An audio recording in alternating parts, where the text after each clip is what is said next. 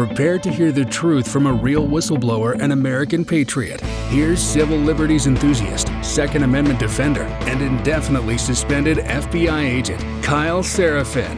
Welcome back to the Kyle Seraphin Show. This is producer Phil, filling in for Kyle while he's on Christmas vacation. We'll be setting up for part two of the Dan Bongino interview.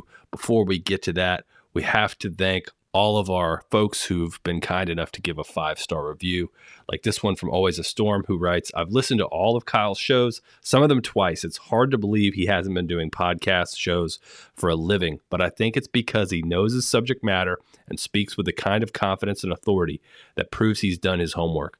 He is a true supporter of the people and the Constitution. He and the agents who have been on and involved in the show are the exact people we would want in our federal agencies.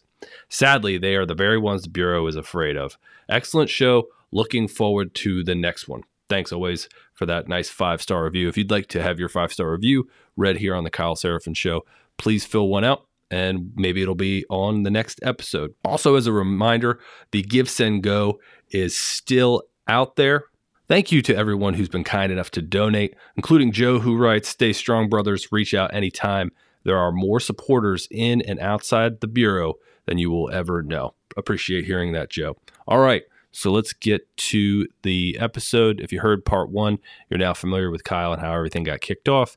Now we'll go to part two, which a lot of people have said was the best part of his two-part series with Dan Bongino, especially the end. So listen all the way to the end and let us know what you think. Let's go. Part two of my interview with uh, F B I agent Kyle Seraphin, whistleblower, American patriot. Really appreciate you being here. Uh, part one of this was eye-opening for me. I did not know a lot of that. We did a little bit of a pre-interview call, but that was fascinating. We had ended off on January sixth. He said January sixth was kind of this seismic earthquake movement in the F B I where things changed. They bought into the hype that this was a Pearl Harbor, like nine eleven uh, moment. Correct. Um, what changed? Who was running that investigation? And who could be scooped up in this? So the way that it went down is it's so bizarre to so many people. I have friends that retired over this. You know, they just said, I'm done. I was going to do more time, but I won't. They took uh, supervisors who had done national security work, and they moved them over, and they moved them into a specific building. It's an offsite near the, the main uh, field office. And they opened up, I think it was three squads is what my, my recollection. I could be off. Um, but that's three supervisors, you know, half dozen agents or more on each one of them. They started sending T D Ys, tech, you know, uh, temporary duties, and they're backfilling these. So from, bringing people in from around from the country. Every part of the country. Every field office was on the hook to give X number of bodies to show really? up to do this work. Okay, and then the second thing is they pulled all of our operational surveillance details off, and they sent us into the office, and we had to go through these leads. So in the F B I, a lead comes in through this electronic means. There's a couple of ways it could come in. It could come in from another agent. He's doing some work or she's doing some work. And they say, hey, will you go interview this person in your area? It's relevant to my case. This is what I want known.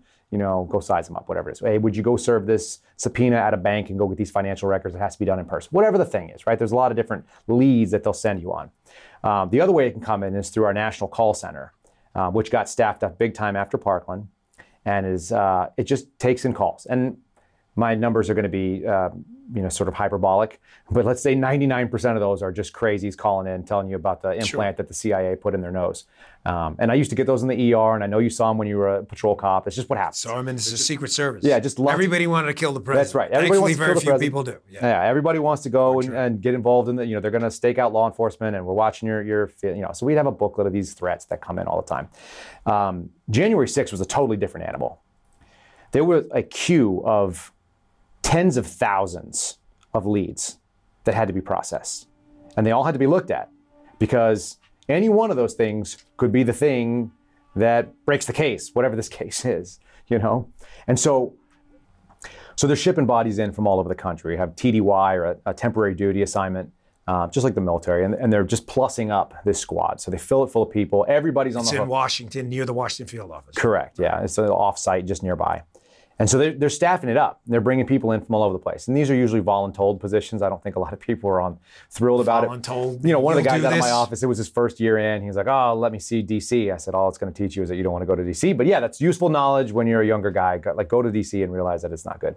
Um, so, you know, he went and then he complained to me every single day in text messages. Hey, this is, this is not a good spot. Like, what's going on here? And it's like, but he saw a lot of things. Good for him. Here's the deal. We had a queue of these leads, and the leads are these operational requests, right? Whether you go pick up a subpoena, you're going to go get stuff from a bank, um, you're going to go interview somebody in a different area, so we don't have to fly an agent in. We got an agent right there. They'll just go do the questions. So you send your questionnaires. Here's what it is. Sometimes we get them for clearing um, uh, like federal judges and stuff like that. So we'll go do that. But this is a totally different animal, these leads. They're coming in out of the national call center, and they're coming in, you know, most of that call center, and hyperbolically speaking, we say there's, you know, ninety-nine percent crazies. It's the guy, who, you know, the C I A put a bug in my ear and the F B I is trying to kill me, or, you know, I got to go do this thing. All the crazies. Um, these are a different animal altogether. It was America, like, just going crazy. So, and and some of them you only, you have to just quote them because they're so wild. It's like, I got one that says something like, you know, hey, I I knew Dan, you know, back in high school. He was a real a-hole. And I'm pretty sure he loved Reagan, you know, he probably loved really? Trump oh, directly. These are these are all over the place. There were dozens of these things, if not more, I mean, that, that I saw. And I only saw, you know, maybe a thousand or two thousand. Um, wow. But we're just trolling through these things. And it's saying, like, you know, I don't know if he was at January sixth, but he probably would have been. And like, calling the F B I to do that. Yeah, or they'd send it in online. A lot of those would come in online. So we'd get the I P wow. and it would tell you where it was coming from. And so they'd go, you know, whatever it is, they, they would just tell you this crazy story. It's like, I didn't like him a long time ago. I haven't seen him in ten years, but he kind of looks like picture number seventy-five, because there was a whole, you know, lineup of hundreds of people that were, you know, pictured breaching the Capitol or whatever it was. And it's like, yeah, he looks like number seventy-five, so it's probably him. Go get him, you know? Right. So if you sent that to me, I would throw that in the trash. That's garbage. That's not a lead. That's a crazy person to me. That's a that's a uh, potentially someone alleging a First Amendment protected activity, that they attended a rally. Okay, um, but that's not what happened. And like I'm saying, th- there were tens of thousands of these things, and there were hundreds and hundreds, if not thousands, of people looking at them. So somebody would go do the background research. Some of these would come in half-baked with a package, and they'd be like, yeah, we looked up Dan, and uh, you know, he lives in Wichita, Kansas, and uh, you know, here's his address, and we need someone to go talk to him. And so what happened in so many of these things is that somebody would go out and talk to you, which I would have absolutely either walked up and just said something to the effect of, it's like, hey, uh, I'm from the F B I. You uh, you want to talk to me today? You know, you want to have this conversation? Because you one hundred percent are within your rights to say no. Right. Oh, you don't want to talk to me. Well, it's really nice meeting you. Have a nice day. I'm out. You know, that's right. The end of that. But so many people, because of the letters of it, and because the people associate the F B I with being this law enforcement agency when it acts like an intelligence agency, um, they came out and they, they would talk. And it turns out you weren't at January sixth. You didn't show up at the Capitol. You were going to go. You said it on Facebook, but you actually didn't. But your buddy did. Hmm. And here, well, what's your buddy's name? And then you tell me. All right. Well, then we go talk to him. Hey, were you in the Capitol? Yeah. Did you take any pictures? Yeah, can we see your phone? Oh, okay, cool. Trespassing charges. It's trespassing. A, well, whatever it was, you know, yeah. trespassing, or you went behind the lines, or you interfered with a congressional, whatever the whatever the charges yeah. are. So many of them are misdemeanors. And I say it in that way because, again, you associate the F B I with, you know, major international conspiracies. Taking uh, down the mob. Taking down the mob, you know, the Rudy Giuliani era. I mean, I had worked with uh, George Gabriel, who was involved with the John Gotti case when he was running Lyra in Long Island. Um, trespassing, is my buddy Pete Hegseth said on Fox once, reminds him of the Allen Iverson quote. Practice? You know, we're talking about practicing. You know, I get it. I would have not preferred January sixth turned out different as well. I think any sure. sane person would have been. Yep. But to take, uh, you know, six-figure F B I earners with a set of skills and to go, you know, let them just run out all across America taking tips about a guy you met in potentially eighth grade showing up on January sixth sounds a little Orwellian to me. It seems insane. And it happened, and it probably will continue.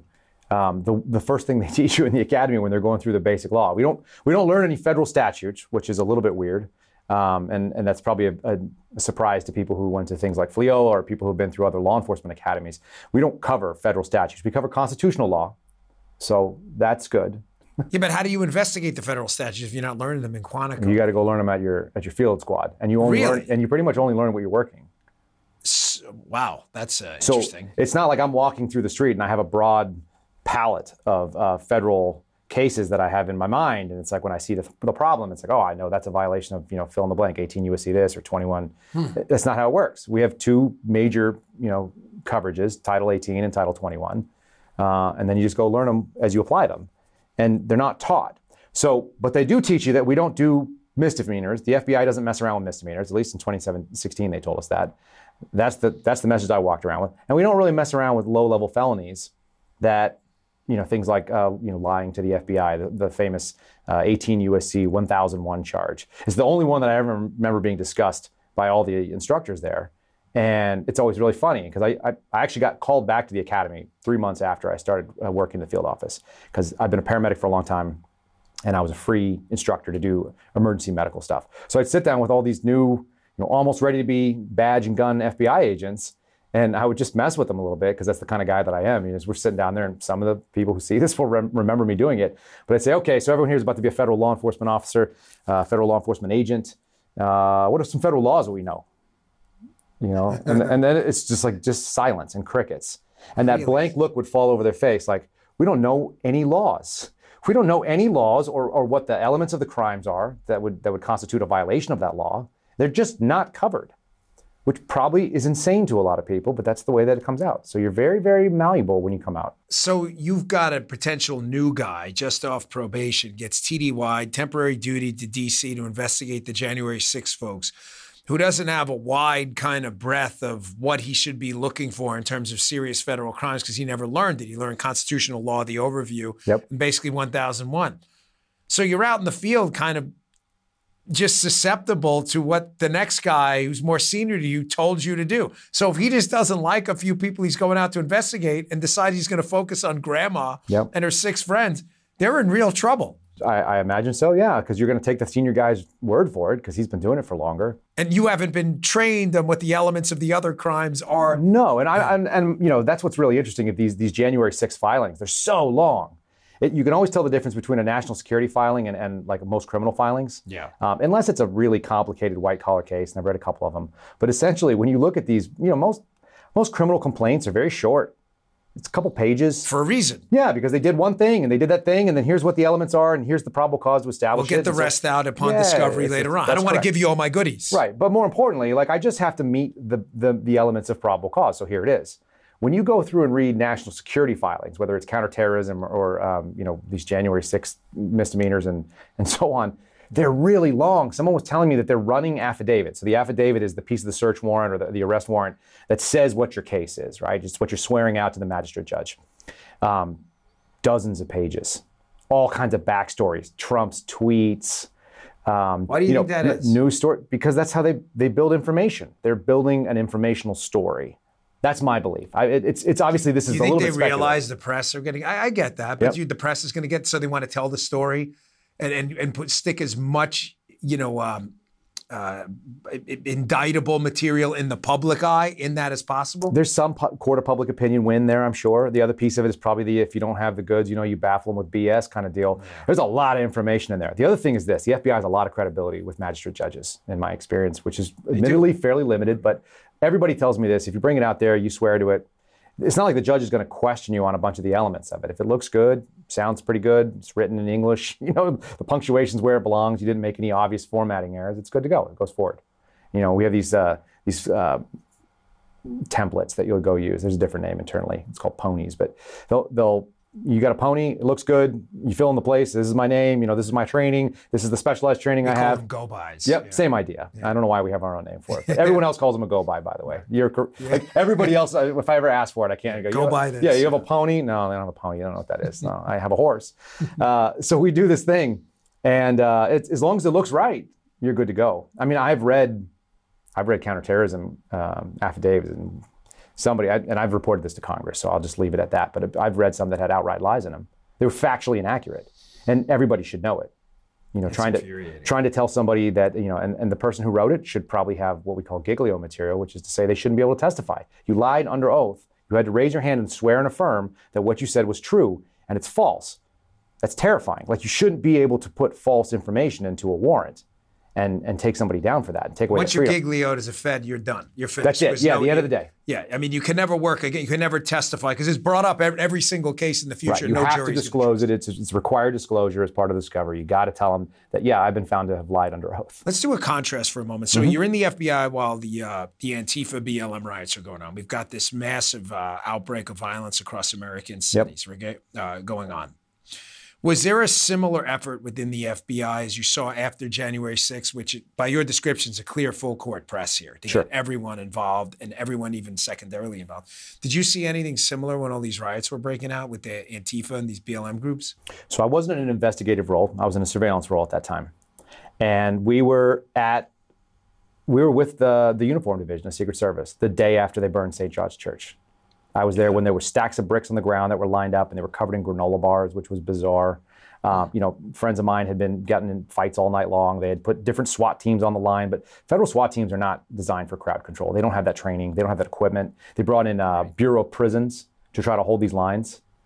But did we investigate those people? Did we, uh, you know, haul them down by the dozens and throw them into the D C, uh, you know, into the D C jail system? Absolutely not. But that's what happened in the January sixth. Of course, yeah. I mean, the contrast was obvious. I, I actually did a, a two-week uh, stint where I was out in Portland, and the courthouse. Well, we were on. We were on. They'd moved on from the courthouse by that time, so they had already. They were somewhere in the middle of the hundred days, but it was towards the tail end of it. And you know, I saw uh, like like street battles in parks between Portland Police Bureau and these goons that were just running around. They were, they looked like they were like LARPing knights. I just was cracking up about it. Like it was one of the funniest things. If it wasn't so sad and so bizarre that it was going on, it was hilarious to watch. Like I hear guys yell retreat at the top of their lungs and they all run off into a neighborhood. Right. And you look and you're like, what in the world? We got night vision, you know, they're watching what's going on. They've seen too many movies. They have, and then they come running back in with their shields and they try to hit the, you know, the, the police.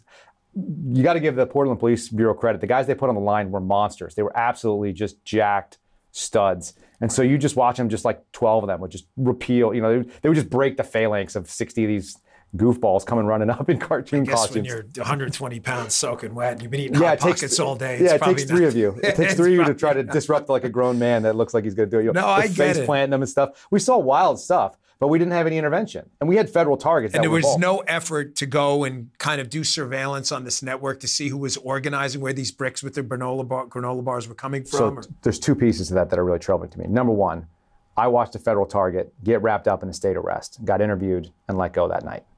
Interviewed by us, not by my squad, but by agents in that field office. And it's like, how did we just let that happen? We're like, we, we know that there was a there was a state charge. Could we ask them to hold them? Like, there was no appetite to do that, and we couldn't push it federal.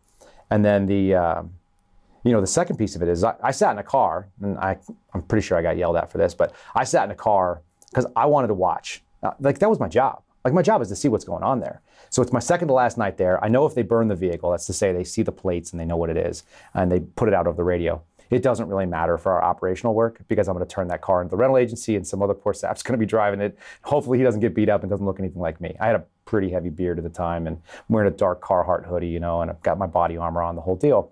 And I'm sitting in this vehicle, pickup truck, and I'm five miles away, three miles away or something from this riotous protest where they're burning things in the middle of the parking lot and they're screaming about something. Some guy who robbed a liquor store and then got shot because he pointed his gun at the cops, something like that.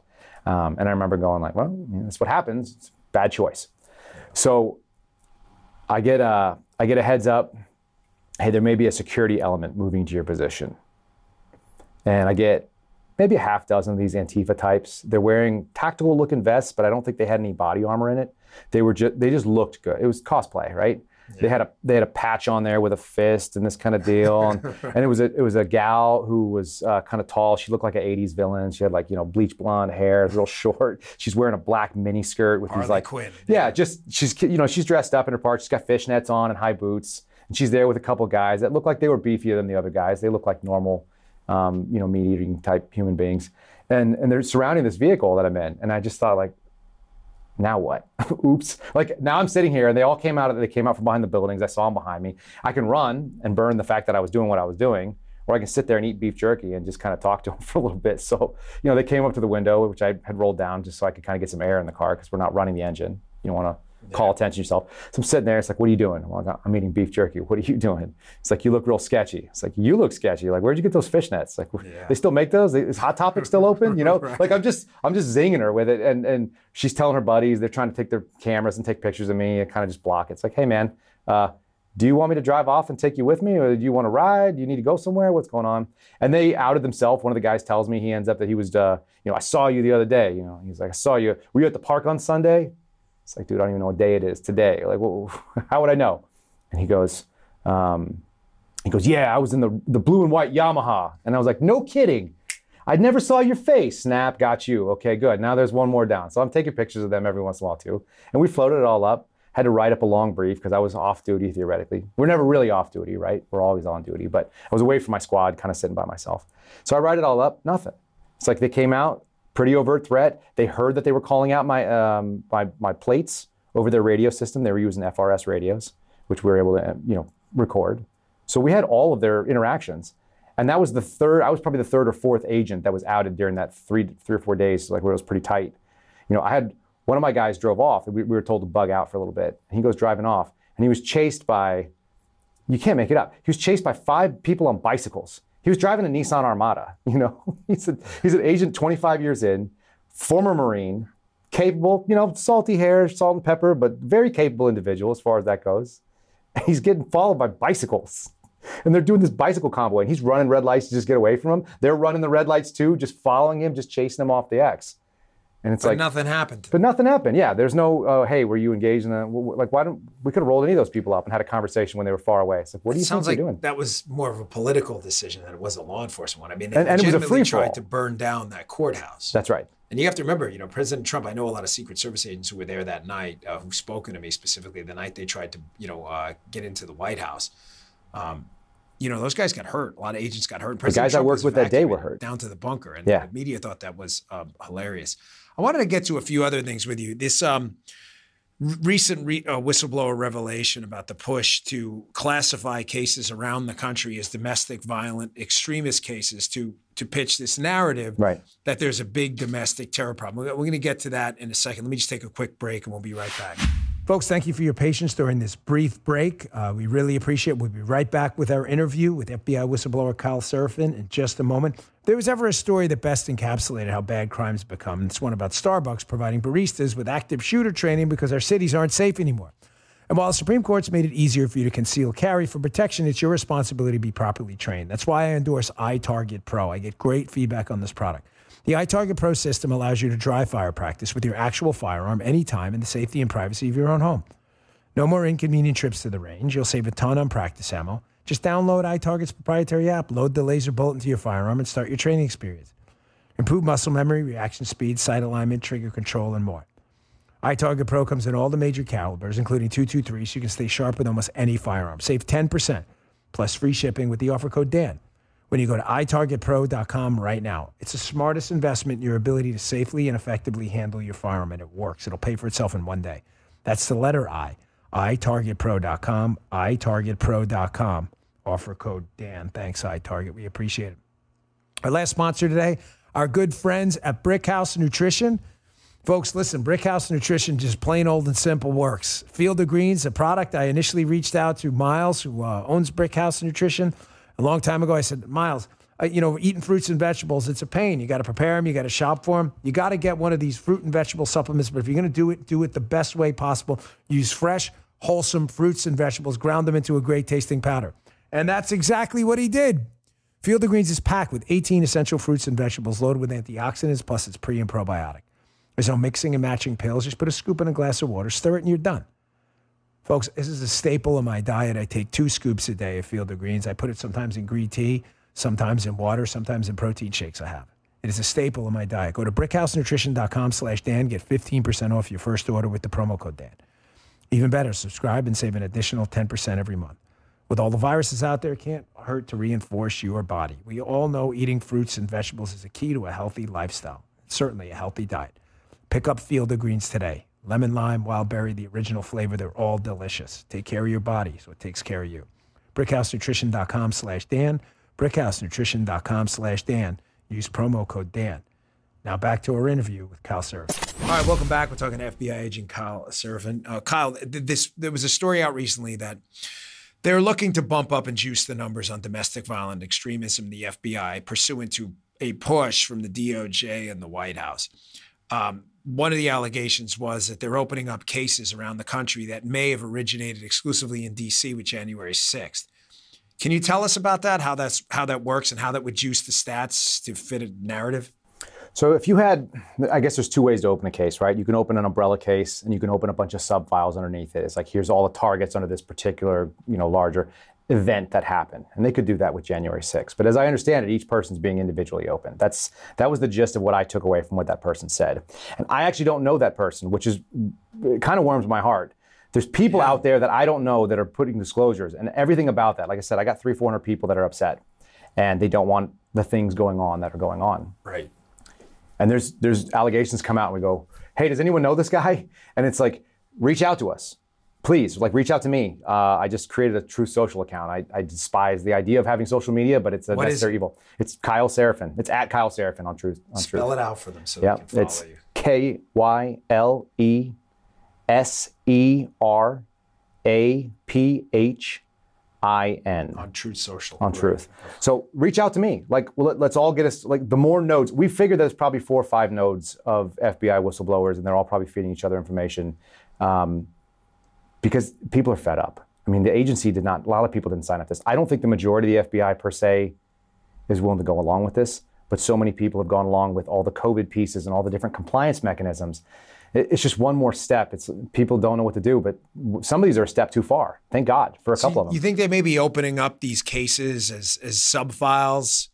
Um, according to, again, I know you're not that specific whistleblower, but yep. he seemed to be insinuating that these cases were being opened up, opened up to kind of fit a case quota more than to fit an investigative need. Right. So my my friends who work counterterrorism, I, I pinged it out there. I was like, hey, is this a thing? Are we doing what they call uh, racially motivated violent extremism cases? Are there numbers that we're having to hit? It's like we're constantly getting told that our numbers are too low. You know, I'm personally being told that by people that I know are being honest with me. So I have every reason to believe that the congressman who said it is out there saying the right thing. You know, Congressman Jordan's people are receiving the information. You know, word travels fast. There's a there's a funny little piece that uh, Christopher Walken does in a, in a movie called Suicide Kings. He talks about word on the street. It's like one of those classic New York things. He's like, you know, cops lie, politicians lie, but the thing you can trust, word on the street. The word on the street is getting around inside the F B I. I think that there, there's a there's a path. There are people that if you give it to them, they will expose that. And I think that it has to be done. Like, we have no other option at this point. So it's kind of a de facto quota for these racially motivated kind of white supremacy cases that they're looking for. But doesn't that create, again, a bizarre set of incentives where if you're a field agent looking for promotion, you're being told by your supervisor, you know, hey, it'd be kind of a shame if you didn't find a white supremacist threat today. I mean, like I said before, when you're looking in the Salem witch trials for a witch, you're going to find one. Right. Then you find people under investigation for, you know, white supremacy. Listen, if you've been involved in that kind of stuff, then by all means, that's what we do. But the incentives are all wrong. So it's not nearly as overt as any of that, as you can imagine. I mean, that's that's the hyperbolic version of it, yeah, right? How does it go so down? Someone's got to come and tell you, um, Every every F B I office has field health metrics. It's going to be X number of cases opened up under whatever types of cases, um, you know, how many diversity events we attended as a squad is one of those metrics. It's like a bunch of other, just like there's administrative, there's case, there's operational, there's outcomes and so on. And they need to hit X number of them, as I understand it, to get the bonuses. A lot of people don't understand that once you reach the G S fifteen level, for us, that's the A S A C, the Assistant Special Agent in Charge level. The next guy up is making bonuses on performance. It's more than the than the normal government pay sap. So, you know, a lot of Secret Service guys cap out. It's one hundred seventy-four thousand and change. Yeah. You know, they're doing a lot of overtime to earn that. They're busting their butts. Yeah, There's no doubt about it. Out. Yeah. Um, you can get above that cap once you move into the S E S. You've moved off the G S scale. And so those people are working on a totally different incentive structure. And those incentive structures are kind of a negotiation, as I understand it. They covered it in the academy. I don't know why. It didn't really matter to me then. Yeah. And it started getting more interesting to me now when I start looking at it. And it's a negotiation, I understand, from, from headquarters and the field saying, hey, you know, we think these are your threats and this is the things you should be performing on. And they push back and they kind of negotiate out, like, this is how I'm going to be rated for the year. And so they they pick up what's the top threat in that area. There's a national threat indexing. There's a banding level where we talk about what the big things are that we're looking at. And then you kind of go, well, you know, I'm in... Um, Take your pick. Like, yeah, I'm in Alaska. We don't have any abortion clinics up here or wherever that is. I don't know if there's any in there, but there's not very many people. So we don't actually have any of that. So we can't, or Mississippi, let's say. You're in Mississippi, there's not any abortion clinics. So we don't have anyone protesting outside of abortion clinics. So that's not a threat of bombing an abortion clinic. So we can't have that high up on our list. It may be higher nationally than it is locally. So they'll, but they'll come at you and they'll just say, uh, hey, um, you know, You know, I got transferred to a national security squad when I came back to work. And they said, um, you, you we need to get some business. We, we need to get you some cases. It's like, okay, well, what are you working on? You move me onto a squad theoretically because there's a need, but that's not really how it works. They moved me onto a squad because there was a spot on the squad and we need to have people doing national security investigations on that squad. So go find some national security problems. Go drive out in the desert, go look around at the border. And then, you know, when I come back with something like a cartel case, because I got some border patrol guys, and I had a great meeting with some of those guys down there. Um, you know, they go, hey, I, I think we got this long-term smuggling operation. You guys ever going to be interested in it or what, what's going on? And I was like, yeah, maybe, I think so, that sounds good. And then what's the thing that comes back? And it's like, well, that could be a, that could be a counterintelligence, you know, uh, investigation, right? We could open up a parallel because we don't know that they're not smuggling in spies, right? Right. They're probably just moving in migrant workers and drugs and whatever other, you know, weapons or. Why out. The push though to move it in the intel? Because speed? we got to have we got to have some national security investigations to justify the job that you have in this place where they put you. Now, you're there. There must be work for you because we assigned you to it. So let's create some work for it. Hmm. And so that's the same reason why I, I showed up at, at Washington Field and end up with I'm on a squad where there wasn't enough work for me. I used to tell my my supervisor I was like a sump pump with no off switch. If you don't put any water in, you just burn the pump out. I was getting bored. I started looking around, seeing what, who's screwing up in the, in the office. And that's what would happen. It was just like I sit there for hours and hours and hours. And it's only so many hours you can read the same FISA material or you can read the same, you know, emails back and forth between something or read the old case files if there's nothing that you can do on it. And there's sometimes nothing you can do on it. And if they won't let you go interview your subject, close it because that's what has to happen. You got to get approval to go interview that guy. Then you're just sitting there, you know, and it's like, okay, so you might as well open some cases. I've had friends tell me, they got no problems, um, friends, acquaintances, whatever it may be. They got no problem opening cases on these, you know, neo-Nazis or whatever it is, even though the things they're doing are one hundred percent First Amendment protected. And that's really the, this is where I get really hot about it because I'm a, I'm a civil rights activist, I guess, at heart. When it comes down to everyone should have the same ability to be a jerk. Like, you're allowed to be a moron. You, that's part of the American right. You can't like, break the law, but you're correct. allowed to be an idiot. As long as you're not threatening people or trying to execute some sort of violence on them, you know, having terrible ideas is kind of an American right. It's sort of a thing that this found, like we're a revolutionary nation in that way. And moreover, the only type of speech, and I've heard Ben Shapiro say something similar to this, it's like the only type of inflammatory, or the only type of speech that's, that needs protection is inflammatory speech. Like, yeah, well, like ho-hum, mellow, our conversation back and forth does not need protection. Nobody cares, right. right? It's when you start saying wild things, you go out there and you make claims against racial groups, or you start saying you you hate certain people for certain reasons that are wrong. Okay, fine, like let's expose that. But the idea, every single one of these bureau caveats, they'll always put a caveat there. They're like, you know, the F B I doesn't initiate an investigation just because of uh, First Amendment protected activities. But don't worry about that because we're going to tell you a whole bunch of stuff we need you to go look into. So that's not how it actually works. Well, I've never seen anybody have that stop them. And, and the ones that do, if you push back, I mean, you close the case. That's kind of weird. Like the Bill of Rights doesn't actually stop anyone. It's kind of like antithetical to a constitutional republic, wouldn't you say? Yeah, it definitely is. Like the whole idea of the Bill of Rights is to stop over-intrusive government. Correct. And you're telling me there's there's there's loopholes around it. Well, think about why. Criminal investigation, there has to be an allegation or the information that you have committed a crime or that a crime is committed and then somebody did it. We'll go find out, right? So we got the crime, we can go find the bad guy. We got the bad guy who did some crime, we can go find more crimes. That's criminal. That has nothing to do with intelligence. Does this go back to the beginning of the, sh- of the first episode here when you had told me how this is why the F B I has fallen in love with being an intelligence organization rather yep. than, because they can almost do whatever they want. Yep. Uh, it doesn't, they don't have the same type of standards because the goals are not the same as what people would anticipate. It's why it's incongruous in so many people's mind. And here's the real problem. F B I agents are a specific federal category of employment. They're eighteen eleven, right? one eight one one, you can look up what the job criteria is online. It's out there. It's on O P M's website. And it and it's criminal investigator. There's no such thing as a special agent. A special agent is a title that's given to you by your agency, but your job is that you're a criminal investigator. That's right. So if you're a criminal investigator and you're not looking for crimes, why why are you doing that? Like, why don't we just have intel people looking for intel stuff? And if they see something that looks criminal, they throw it over to the guy that's doing that. In a lot of ways, and I've had many people tell me this, and it goes, you know, deep and wide, F B I wide. Uh, and I think that you uh, were citing a piece the other day on your show about it. But it's like, I think Director Mueller did the, did the one thing. He didn't know it, but it's a fatal wound. I like to describe people, like when I was first working in a skiff, I told people, I said, the F B I is a, uh, it's a hammer with a screwdriver welded on top of it, right? And one of those is law enforcement and one of those is intelligence. And they're both really unwieldy. Like, nobody wants to swing a hammer that's got some counterweight that doesn't make any sense. You can't get there. Can't get close enough to the wall to hit certain things, whatever. And that screwdriver is super awkward to try to turn and get in there and move something because it's got this heavy, you know, dongle of a, of a, of a hammer on it. Yeah. When you have this sort of two things that are antithetical to each other welded together, you're gonna the mission doesn't work. Like, one of them's gonna win. It's that's a biblical piece uh, if you think about it, right? Like, no man can serve two masters, and you can't be an intelligence agency that does law enforcement or in a law enforcement agency that does intelligence. I don't think they can exist.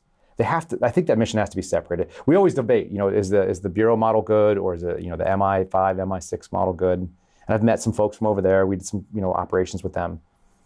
I think they figured it out better. I don't know. You don't want to give the Brits any credit when they don't need it. But well, they had the same beef with, I mean, I wrote a book about this. I think the Secret Service's main flaw is doing investigations and protection. Mm-hmm. They like to claim one benefits the other, but right. in reality, it doesn't. They're they, different missions. Yeah, I mean, you got to do a protection assignment post-standing. A U S A needs you to testify. You can't be in two places at once. Right. A U S A gets pissed off, doesn't want to work cases with the Secret Service. This is right. real. Yep. Um, let me ask your opinion on a couple other things. That Wall Street Journal piece you'd mentioned, they had uh, Tom Baker wrote. It's a good piece. Yep. He said that Mueller, after nine eleven, shows up at Camp David. He's with George Tenet from the C I A. George W. Bush, this is just a week after nine eleven, is asking questions. And Tenet has this whole body of information ready to go. Uh, Mueller, who is running at that time, it was still a relatively law enforcement-centric organization, doesn't right. have that kind of information. Right. George W. looks at him and says, you need to be more like George Tenet here. Uh, The, the piece indicates that from that point, Mueller decided to centralize everything in headquarters right. and became an intelligence organization from that point on. But that's kind of led to all these problems we're talking about that kind of come full circle to the beginning. I think so. Where, where guys like yourself, who are field guys, who wear boots, literally in this case, and have done investigative work, sure, military background, you, you, they hired you for a reason. You're subordinated to a headquarters guy, two, three years in the job, has never done anything, is hoping for a political promotion next. You're just, you're just a piece in their puzzle at that point. You're not really an asset anymore, other than if, uh, if you don't fit their political narrative, I guess is where I'm going. There's two things that I remember. Uh, one of them is one of the senior guys I worked with, who's since retired, told me that watching the Bureau go after the domestic intelligence mission after nine eleven was like watching a dog run down a hubcap. Or you know, a car chasing the hubcaps. And when he catches it, he doesn't know what to do with it because it's a car and he's a dog. And it's like, this doesn't make any sense. It's not what I'm built to do. Like, I got it. I'm like, all right, now what? And that was the that was the attitude he said he experienced very dramatically. That was number one. The second thing is there's a weird cultural thing. And the, and the Bureau culture, it's famously bad internally, management-wise. There's books written about it. Like, one of the books somebody gave me my first couple weeks, they drop on my desk. They go, here, you should read this. It's like the F B I, they eat their own. Retired agent wrote it. It's terrible. It's a terrible story, but it's accurate, right? It's just, it's absolutely carnivorous in there. Anybody that's going to climb has got to get up. And the crazy thing is, is once they get to a certain level, and it's probably over the fourteen, but at the fifteen level and above, everybody below you, they only exist to get me to the next rung. That's how it's looked at. So you talk about being a cog in somebody else's political game. It's it's not political necessarily even. That's the craziest thing about it. It's really hard to grasp because it feels very, you know, the action may be overtly political, and may have political implications, but a lot of it, I think, is just selfishness. It's just, it's one guy looking down and going, everybody here, you know, I worked my butt off to get to this spot, and their job is to push me up, so they step on all the heads to get to the next rung, whatever that may be. Everybody else be damned. If that means, I mean, I had people legitimately tell me that the culture of the F B I promotes doing a disciplinary action against a, a uh, one of your subordinates within your first year of being a supervisor, because it shows strength. So there's a goal. And, and I have friends who have been victims of this. Like, I had a guy that he was ready to get off probation in my office. I won't name him, but he was a cop. He's a good dude. And if he hears this, I still think he's a good dude. And uh, and I, I thought he was really brave. he he figured it out right away. You know, he was a cop. He didn't have any. He didn't have the nonsense that some of us saw. He sat in a, a training exercise. I look over. I said, "You're not carrying a gun." He goes, "This job doesn't require a gun. I used to do a job that carried a gun. This one doesn't deserve me carrying it. It's not worth it. Why? I just leave it in my car, or I leave it at home. I carry it when I'm on my own time, but not here. This is very safe." And he was correct. You know, he was a cop. He knew what was up. He worked in uh, he worked in Maryland, and they fired him. He was forced to resign on his last day of probation, where they can remove you for no reason at all. There's no cause required. That's that two-year probation. And he was a cop, not a military guy, so he didn't get the shortened one. And he got removed because someone said. And it's a famous Bureau email. It's gone around. Everyone's seen it. It's called Beware the Acting S S A. He got fired because this gal said, who was acting, she was the acting supervisor for the day, not for a long time, for a day. She said, I wouldn't go to court dressed like that if I were you. He was wearing a shirt and a tie and slacks and dress shoes. And he was going to an initial appearance, which you and I know the case agent might be there in yeah, freaking flip-flops. Yeah, yeah, jeans, torn right. up shirt, whatever he did. You're doing an arrest. Yeah, you right. just pulled some guy in. You're going to drag him in front of a this judge. This isn't a planned testimony. No, in an and he's not trial. in, he's not preparing to be there. He's in the gallery.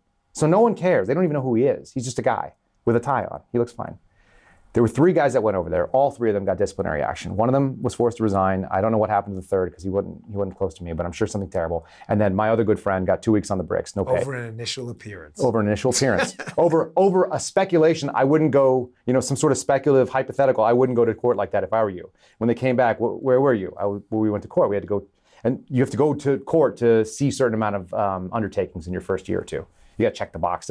I saw an initial appearance. I was at initial appearance. If you don't yeah. have enough arrests. Yeah, yeah, and when you're an intel guy, you don't have any arrests at all. You're just sitting there and watching somebody else do it. So what I'm getting from this is, so you're, you're telling me that once you get past this G S fifteen level and into the senior executive service ranks, which sure. is government-wide, not just the F B I. Correct, one hundred percent. Uh, the pay scale, there's an actual financial motive for you to comply with headquarters-type edicts. You can make more money for doing what they'd like you to do.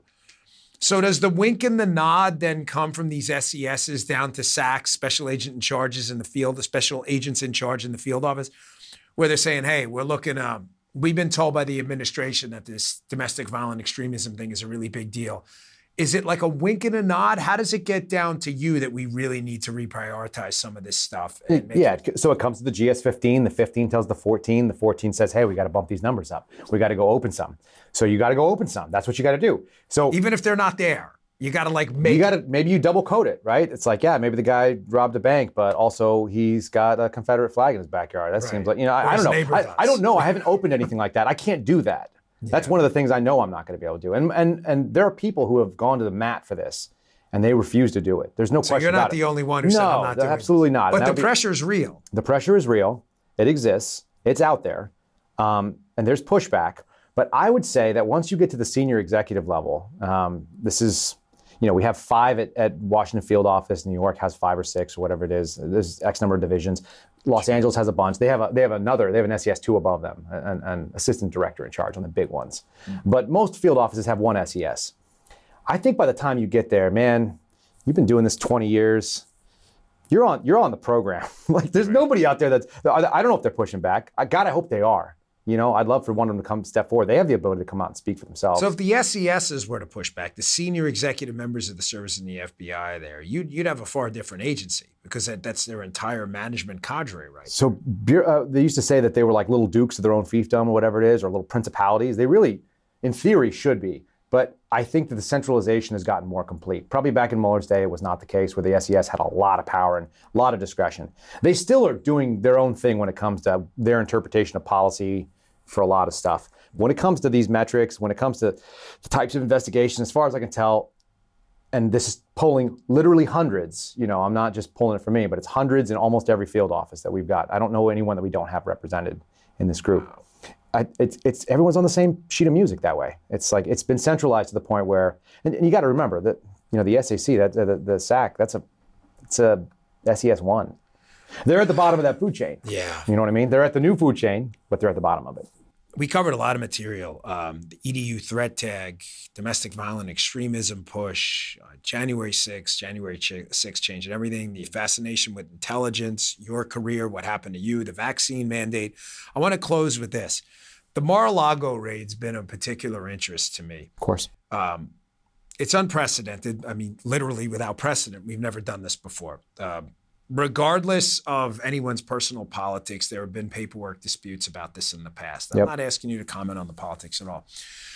But when F B I agents, specifically Christopher Wray and the management staff, that unquestionably are briefed in a high-profile case like this, do you think it even occurs to them that they're partaking in an act that's so overtly political that has a chance to change the politics of the United States moving forward for the negative? In other words, you think they're saying to them, that Merrick Garland at D O J, hey, maybe this isn't a good idea, or is it just we're going to be loyal little soldiers here and do what you tell us to do? I I don't want to speculate on anyone else's motivation. Sure, I know what I, I look understand. at, right? Um, I've got friends that I don't I don't speak to after that. I assume they were part of it. It's like, I don't know what happened, but you guys forgot to throw the B S flag on that. You asked me to go raid uh, President Obama's house. You asked me to go raid President Bush's house. It's not happening. Uh, yeah. I'm sorry, it's not happening. I'm not doing that. And I'm going to probably be pretty vocal. That's probably going to be my last day. It's not going to happen. So we had a lot of people that said yes. And I think that so much compliance got done. We talked uh, briefly. Here's, here's what I'll kind of share as my last kind of concern. Every single F B I agent has to go to the Holocaust Museum for a full day um, when we're in the academy. And they have a special program. I don't know if you've ever been to it, but it's well worth your time. If you're a law enforcement officer, you should definitely go. Go through the Holocaust Museum and see the piece they do for law enforcement specific. It's a walking tour. It's uh, looking through the lens of how did this atrocity take place? And the only way it takes place is minor government officials are on board, and local law enforcement and state law enforcement and federal law enforcement has to say yes. Because if anybody refuses to get with the program, it doesn't happen. And the answer, I'm just following orders, the Nuremberg piece, it doesn't, it, it doesn't fly. We know better. Like, that's the whole point of history. We're supposed to be able to see that. That's why every agent has to go to that, that day. We're supposed to know that if they ask you to do something that's illegal, immoral, or unethical, following orders is not an excuse. It's not an excuse for me. You can't tell me to go get a vaccine that I'm not going to go get. It goes against my moral principles. I'm not doing it. You can do whatever comes next. You can ask me to do a search warrant. That's not right. I'm not going to go do it. Because it fundamentally changes the fabric of this country. It's, it changes the game. It puts people in play in the political, you know, arena that shouldn't be. Law enforcement shouldn't be in the political arena, number one. I think we can all agree on that. I think most Americans would stand behind that of all, of all political inklings. And the second piece is, is we don't go after our former leaders, and we don't go after the opposition leader. That's banana republic stuff. Everyone said it. I know you've said it too. It gets me heated to a level that I can't stand. And it's one of the reasons why when you made your appeal on your radio show, or you might have done it on your podcast. It's like, yeah. it's like it's like America is in jeopardy. I, I agree. And I don't want my children to grow up in a world where that's the barrel they're looking down. I don't want my daughter to have to show up and take a pregnancy test every month because it's really disruptive, but we've already, already taken the COVID test every week, so why wouldn't it be a pregnancy test? I don't want my son to have to take S T D tests because he was out with a weekend and sometimes guys meet girls. I don't think that's reasonable. I won't go down that line because I can see a straight path to it. And I think everybody that's honest that goes through that museum and looks at all the, you know, the all the shoes that still smell like the people that were wearing them, you know, and there's thousands of them in there.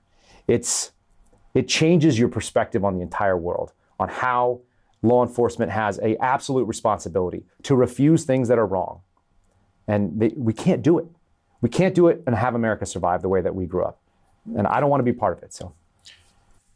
No, you're right. I mean, I said today on the show, and I guess we can leave it here, that you know, even the President of the United States doesn't have the power to take your life or take your freedom. G S eighteen eleven, F B I agents, Secret Service agents, D E A, they do. It's a massive power. And uh, it's, I have to tell you, it's really refreshing to see guys like yourself speak out. It's been an honor to talk to you, Kyle. Uh, hey. Thanks a lot for your time. I know the audience appreciates it. Yeah, I appreciate the opportunity. Thanks, folks, for tuning in. I really appreciate it. I'm Don't have a lot to add to that. I've just been kind of a little bit overwhelmed. Thanks for tuning in. Thanks for listening to The Kyle Seraphin Show. Be sure to follow him on Twitter and Truth at Kyle Seraphin.